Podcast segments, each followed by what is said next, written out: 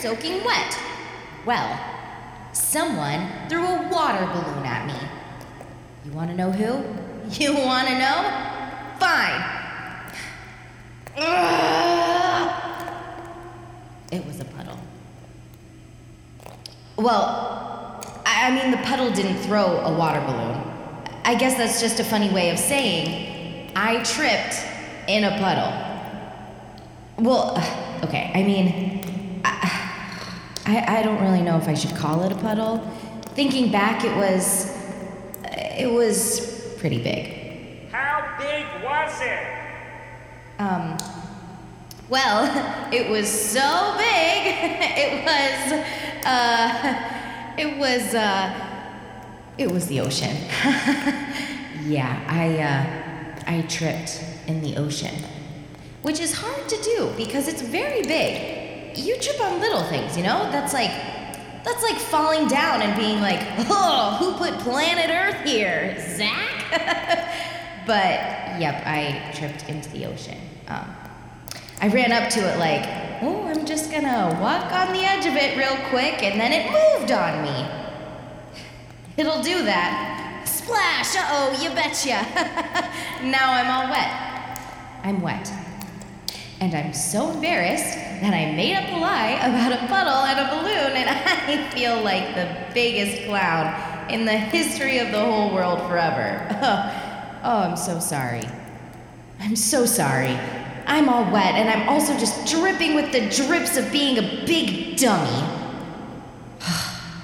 Brother Reed. Great, yeah, thanks. and now some petitions for the congregants who grease this story wheel slick slick.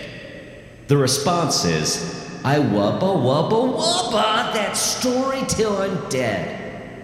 For congregant Osama B, may the story introduce a family of geese into your most private space, your bed. Geese in the pillows, a goose in the sheets, a gosling in the nightstand, and an egg in the drawer.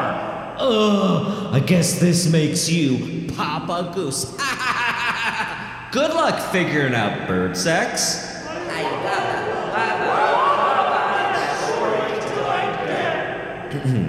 For congregant Sarah W., a package addressed to you was mistakenly delivered to the story compound. It contained a pistol made out of chocolate, a paper mache bust of the late Ronald Reagan, a copy of The Perks of Being a Wallflower with an inscription reading, You know what to do.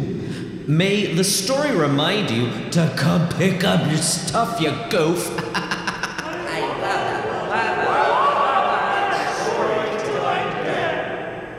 For congregant Jacob C. There's a dirty man living beneath your parents' house, and ring ring! Uh, your mom is calling to say, hey, Jacob C., come deal with this. So you crawl under the house uh, uh, uh, with a flashlight and a candy bar. Within an hour, you have a new friend. His name is Growlips. He's from the realm of secrets, and now he lives inside your chest.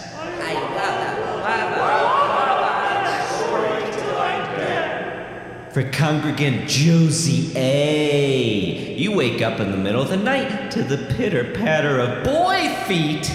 Yep, Cholmes is in your room. What's the deal with this? But you can tell he wants you to follow, cause he's standing like a fencer and waving you with his boy's palm. You follow him outside for a long time. You're like, what's the matter with this? And he points back at the house. In the distance, you see it slowly catch a blaze. What's a buzzarette?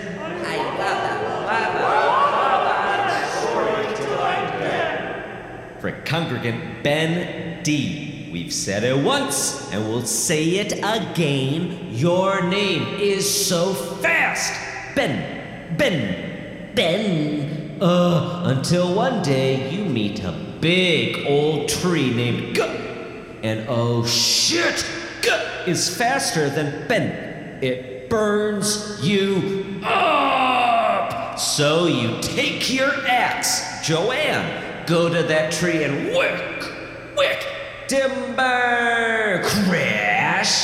You look inside, expecting to see like a, a million rings, right? But no, just one. Oh, wow. That tree was a fat baby.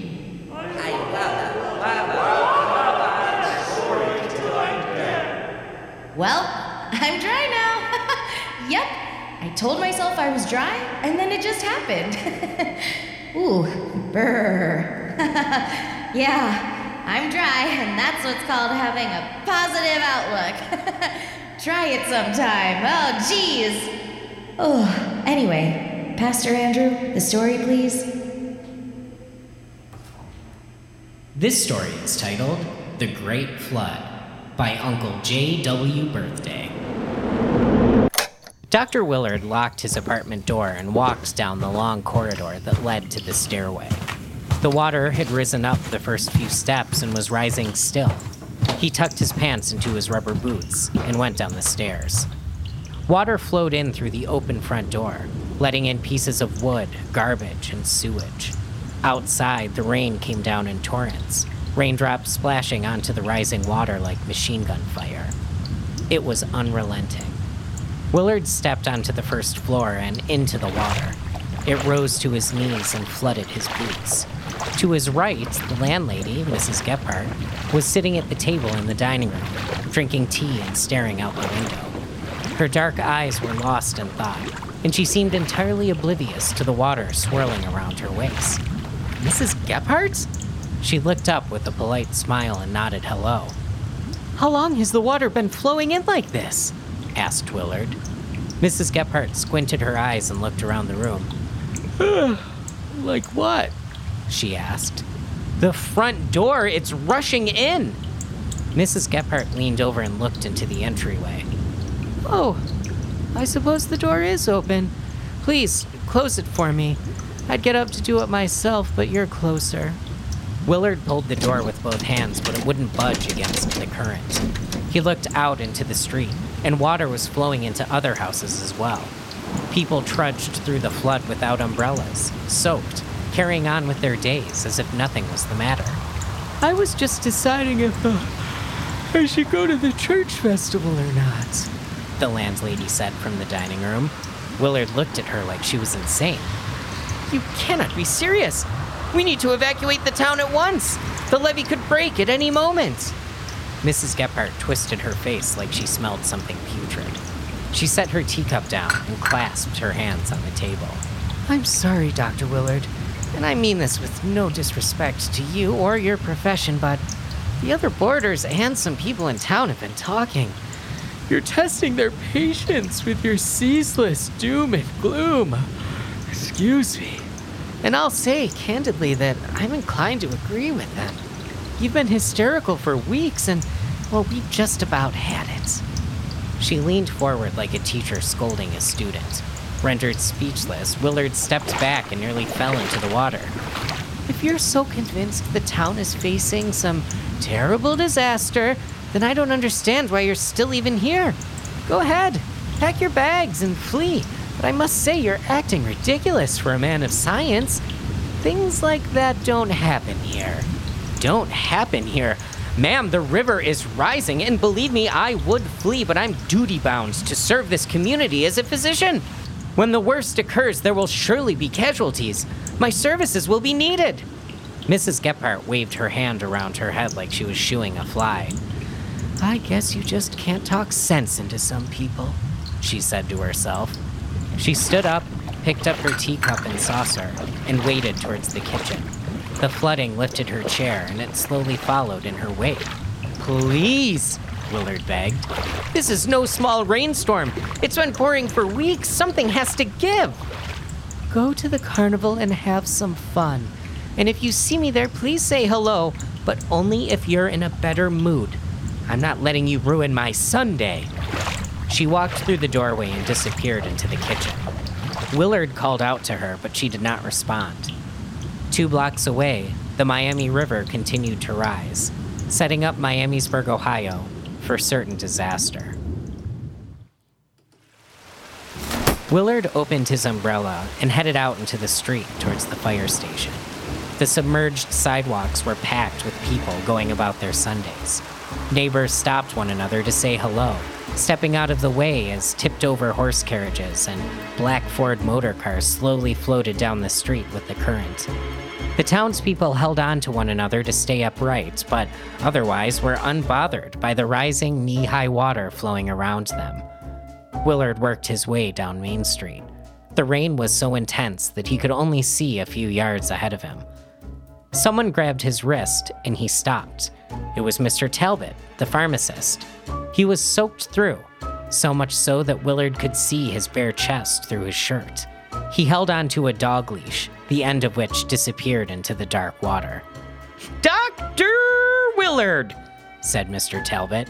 He raised his right hand to his forehead and nodded, politely tipping a hat that was not there. He ran his hand over his dripping bald head and furrowed his brow. I seem to have lost my hat. Willard stared at him. Mr. Talbot tugged on the dog leash. I wanted to know if you could please assist me. Of course, I'm not seeking free medical advice. No, I can stop by your office and pay the bill tomorrow at whatever price you think is fair. It's just a small matter, but as a sign of respect, I must insist that I pay you for your services. Rain gathered on his thick gray eyebrows. When he blinked, water poured into his eyes and down his wrinkled cheeks. I'll help if I can, but if this is a minor issue that can wait, I'd prefer you make an appointment. Perhaps when the rain stops and the water level drops. My office is nearly destroyed from the damage. We need to evacuate the city. We need to find higher ground. Talbot looked at him side eyed and then glanced up at the sky. He held out his free hands to catch some raindrops. He let his hand fall and wiped his palm on his pants. right, he said dismissively. Well, I won't take up too much of your time as you do seem to be in a hurry. Of course, I thought maybe you could extend some help as a professional courtesy, considering our vocations intersect daily. And like I said, payment is insured. Or maybe we can strike some deal where I can provide medical supplies to your office, odds and ends, some medicines you might need, equal to the cost of your services, of course. But like I said, I am just as happy to pay you. Just tell me what is the matter. I know your expertise is in people, of course, but surely there must be some intersection between being a physician and a veterinarian.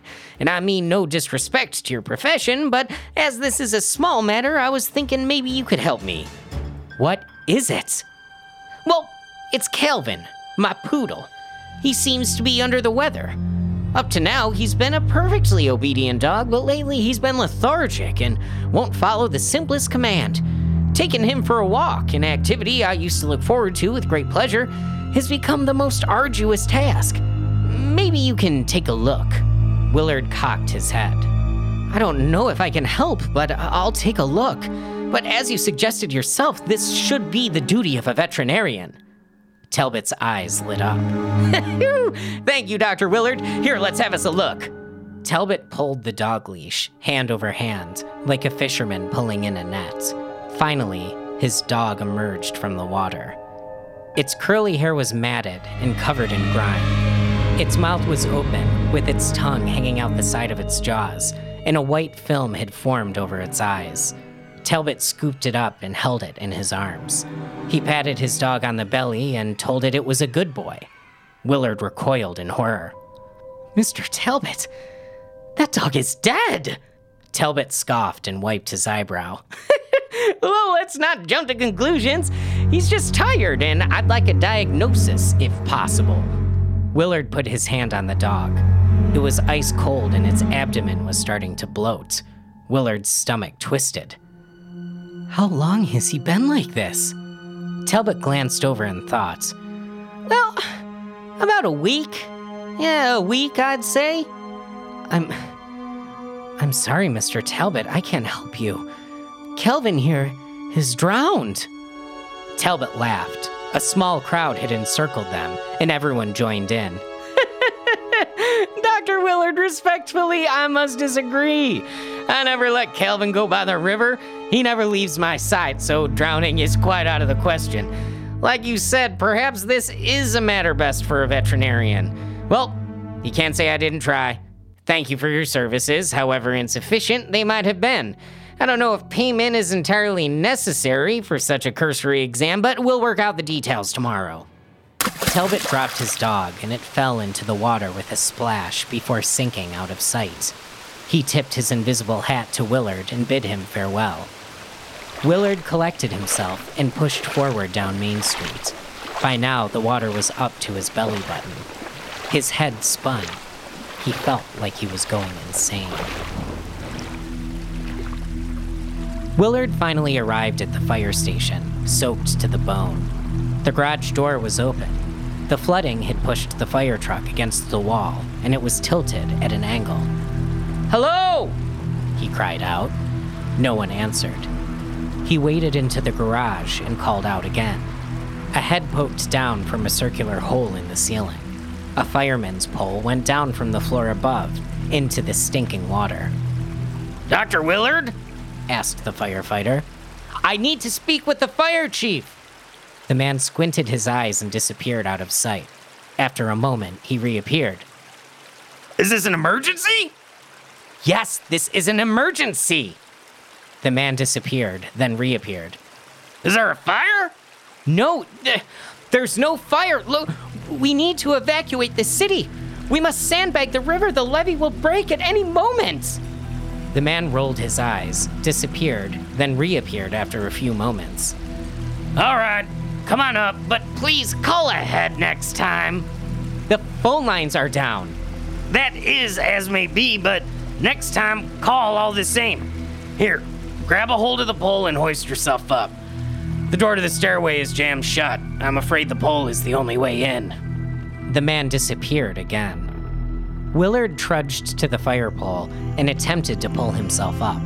After losing his grip and falling into the water a few times, he finally made his way to the second floor and pulled himself into a candlelit room. Thirteen firefighters were gathered around a long table, with the fire chief seated at the head.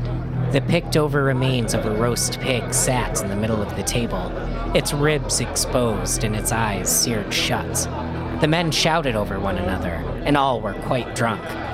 Chief Robinson, uh, may I have a word with you? called Willard. Robinson rolled his eyes and sat back in his chair. He opened his palms in front of him, inviting Willard to speak. Sir, with all due respect, this is no time for celebration. The river is rising, and soon Miamisburg will be entirely underwater. We must begin sandbagging at once to stop the flood if it's not already too late. Robinson grunted, and the table fell silent. He raised his fist to his mouth and bit his knuckle, stifling a laugh. um, a flood, you say? He finally broke and howled with laughter.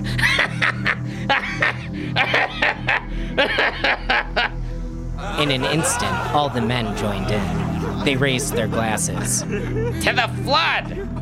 called out a red faced man with an overgrown mustache. The men cracked up, cried cheers, and drank. The laughter did not cease. Finally, Chief Robinson pushed his chair back, stood up, walked over to Willard, and put his arm around him. He was a tall, slender man with strangely long, skinny fingers. He spoke loudly into Willard's ear.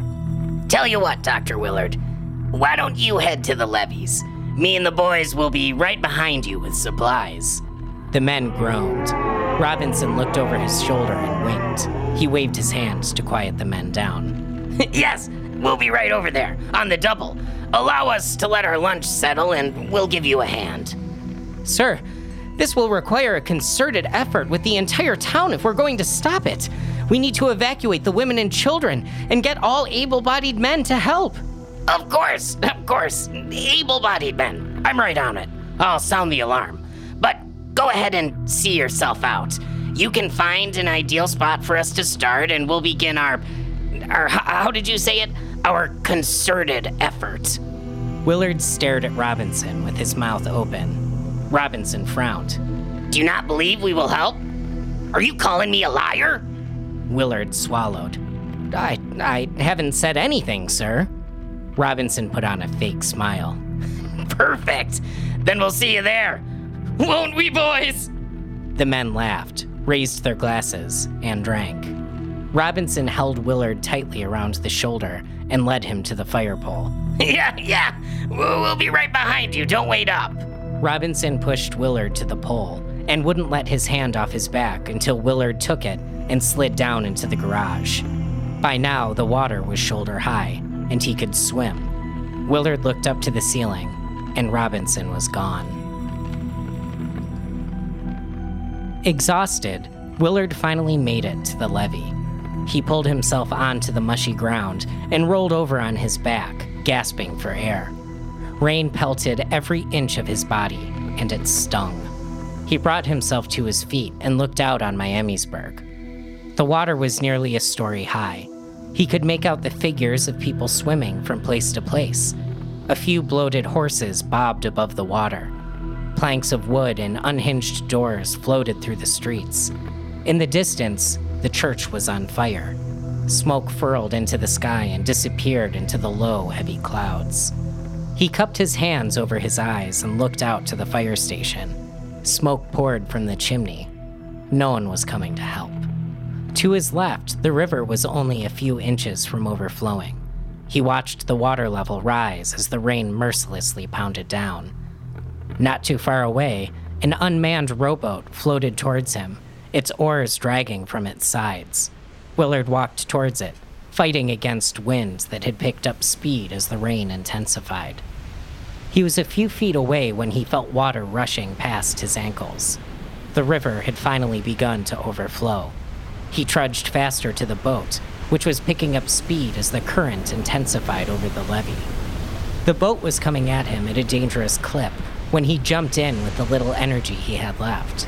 It spun in a circle, caught the current, and flowed down the riverbank into Linden Avenue.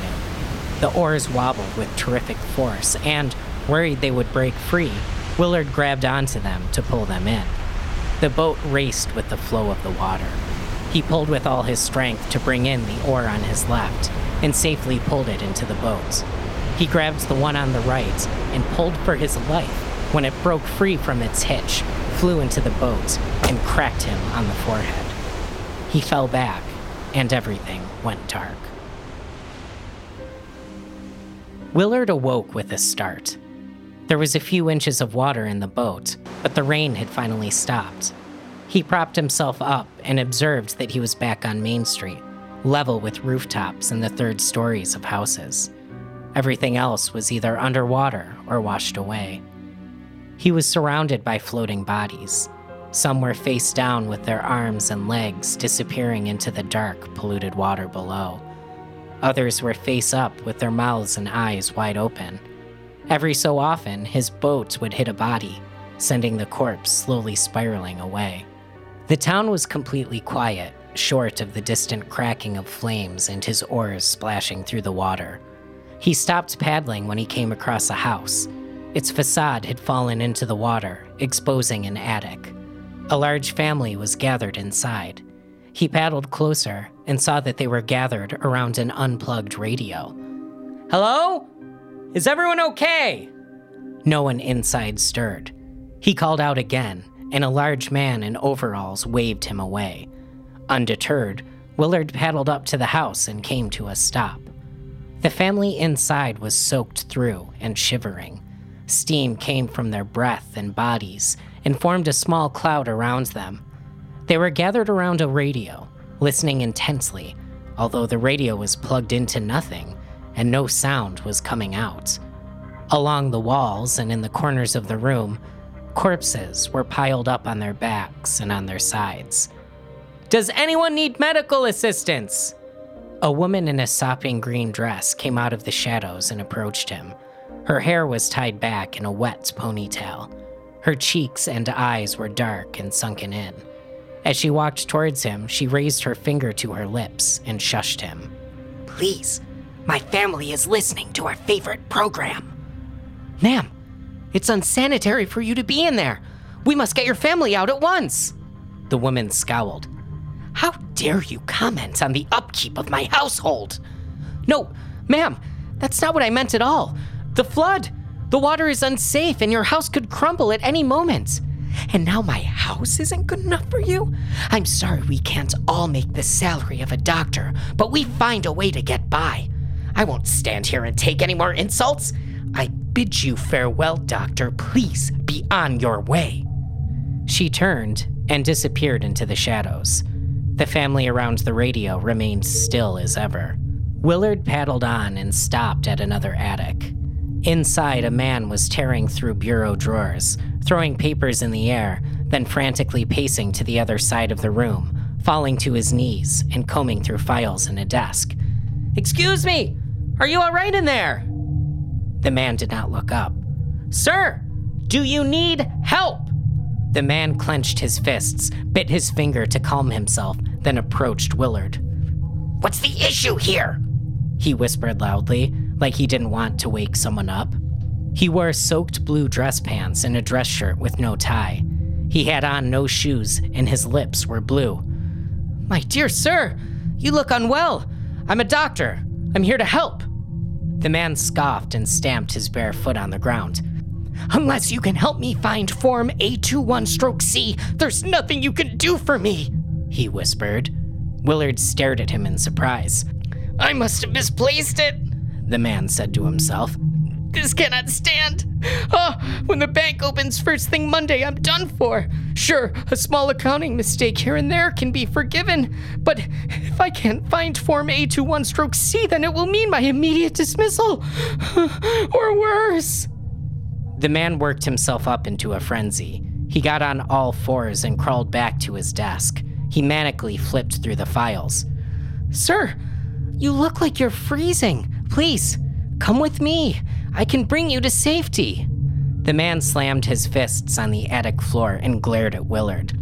Don't you understand the trouble I'm in? Mr. Towns will have my hide for this. He turned back to his files, muttering to himself, pulling at his hair, and stamping his fists on the ground. There was no reasoning with the crazed man. Willard paddled away. Willard stopped at house after house, only to be dismissed. It had grown dark. A small bonfire burned in the distance. He steered towards it, navigating between dead bodies and driftwood. The bonfire burned on a rooftop. He stopped and docked. Twelve men sat cross legged around the fire on the roof, warming their hands. A man in wet black robes sat at an ornate chair close to the flames. He stood when he saw Willard and pointed at him, directing the men toward him. The men stood up at once and approached the boat. Gentlemen, are you okay? Willard asked. The men scowled, grabbed at him, and pulled him onto the roof. One of the men stayed behind and took the oars from the boat. He pushed the boat away with his foot, and it silently disappeared into the darkness. The men roughly dragged Willard to the man in the robes, who Willard recognized as Judge Grossman. I strongly suggest you stay seated where you are, Dr. Willard. Any attempt to flee will be further evidence of your guilt. Guilt? I've done nothing!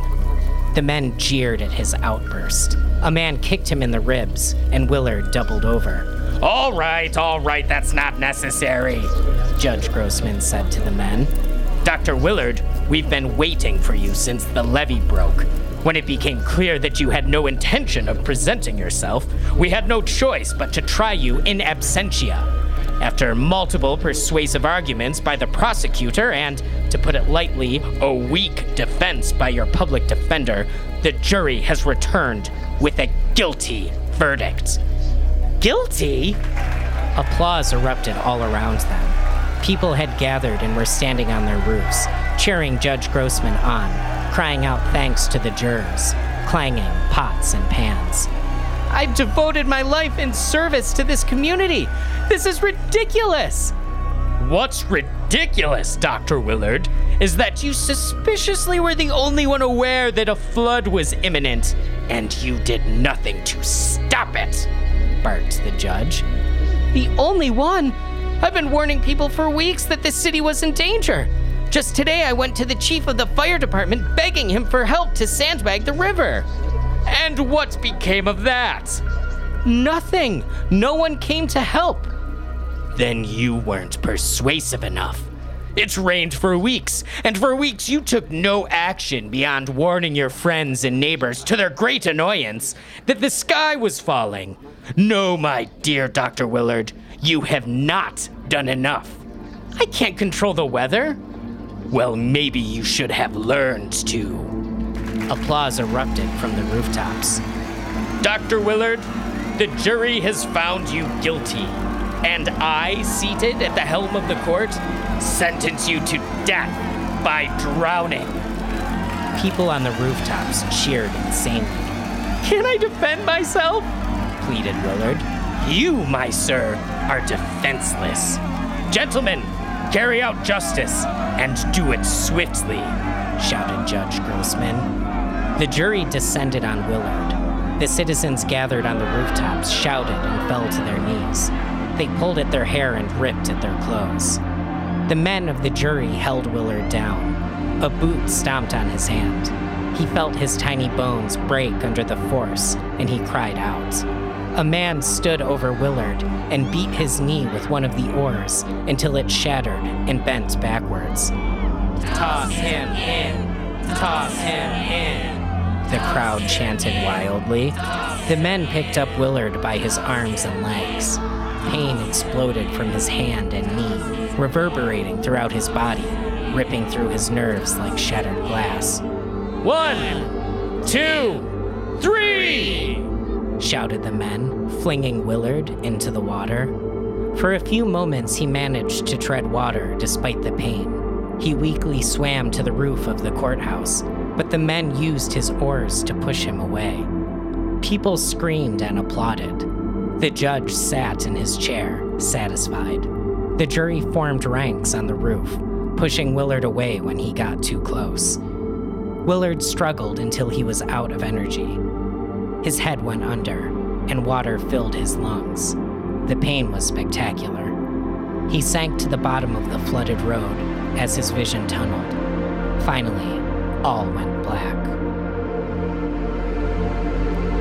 Three weeks later, when the water levels fell and the people of Miamisburg began to rebuild, they erected a plaque in memoriam of all those who lost their lives in the Great Flood. Dr. Willard's body was never recovered.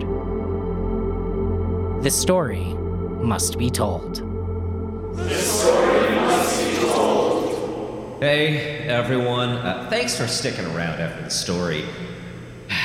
We all, of course, saw Sister Callista fall down, gasping and flailing with the worst case of the shivers I've ever seen in my whole stupid life. Right in the middle of the story, yeah, knocked over a big candle, huge distraction. But she got the shivers, shivering up, shivering down, shivering left and right too, you bet. I don't know what happened, but apparently she was just soaking saltwater wet for so long it turned Sister Callista into Sister Popsicle. Woof. Woof. you gotta look out for that. That's why we're asking you to talk to your loved ones about really bad shivers. Did you fall in a puddle that was actually the ocean that snuck up on you somehow? Then the shivers might be for you. Please talk to doctor uh, about shivers and how to buy the new medicine, towel. Thanks to the United States Congress, a towel only costs $1,400. what a bunch of goofballs!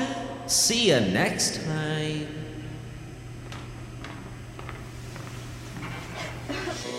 That was The Story Must Be Told. And my name is Guespa, the friendly ghoul. Um, you want to support us, right? Because we do all this for you, and we don't even have ads. I don't know why we never. I mean, now we kind of stuck to it, and we, we've said we won't do it, we won't do it, but we gotta have Gotta earn that fucking cheddar, man. Gotta fucking earn that cheddar. If you want to, go to patreon.com slash TSMBT and just give us a, a quick chat. Uh, my name's Graspa the Ghoul, and I'm a little ghost. I'm friends with a boy, I'm friends with a ghoul, and when I died, everyone was sad because I was just a little boy. Um, for only $5.22, you get an entire extra podcast that doesn't really have a lot to do with this one, except that it's us. We just chat. We get into details. It's called the 522 Club, and most of the time, it's just a really fucking nice time. It's a loose, loosey goosey time. So you could have that. You could have that too. Um, everyone got sad when I died because I fell. I fell on uh, one nail after another until the deed was done. Yeah, that's falling on a lot of nails. you fall on one nail and you think, that's bad, that's bad, I'm a little boy, I'm scared, I won't do it again. But then I kept doing it, and that's why everyone was sad, on top of me being a little boy. If you want to, you could even give more money. And you heard you heard those uh those petitions we did in the beginning? You can have one of those. Yeah, that's how you do it. Give us $17.17 and we'll do a petition in your honor. Well, I'm the little boy and now I'm getting out of here because the priest said you're not welcome here. And priests, what priest says to boys, it gotta go. So I'm out of here. I'm now a homeless baby boy ghost. I died falling on nails and everything's even sadder for me after I died because I didn't go anywhere. I'm still here. I'm just rotting here and scaring your cats. Yep, give us some of that cheddar. Keep just help us keep it going, and we'll see you next time on The Story Must Be Told. I love you. Kisses. Good night. Finally, his dog emerged from the water. Ah! Water. Do you like how I said that? Finally, his dog emerged from the water. it was quite thrilling. I'm. S- oh, there's a car beeping. Good. Right as I'm getting into it. I really like this city. It's it's really expensive, but there's also nothing to do anymore. So we're just gonna ah. We're just gonna wait this one out, you and me. Hope things are good. I miss LA. I don't know why I live here. Blah. Everyone yelled. Ah, there was a flood, they called. No, a man screamed. my baby. My job is so stressful, I lose my voice by 5 p.m. That's not part of the story, it's just the horror of everyday life. The story must be told. This show is made possible by listeners like you. Thanks to our ad sponsors, you can support our shows by supporting them. For more shows like the one you just listened to, go to lastpodcastnetwork.com.